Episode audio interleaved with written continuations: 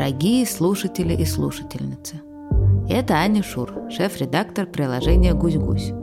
Может быть, вы слышали мой голос в недавнем блице «Это вам не сказок» или в подкасте «Экспекта Патроном». За последние дни для многих из нас мир стал совсем другим.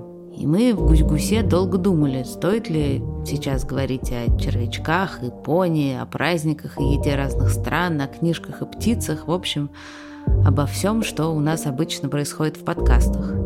И решили, что, возможно, наши подкасты могут стать утешением и как-то вас отвлечь, если вам страшно или грустно. Поэтому мы постараемся выпускать их, как и раньше. Вы часто пишете нам письма и отзывы с теплыми словами и невероятными эмоджи. Мы читаем их все и очень им радуемся. Но не всегда у нас есть возможность сказать.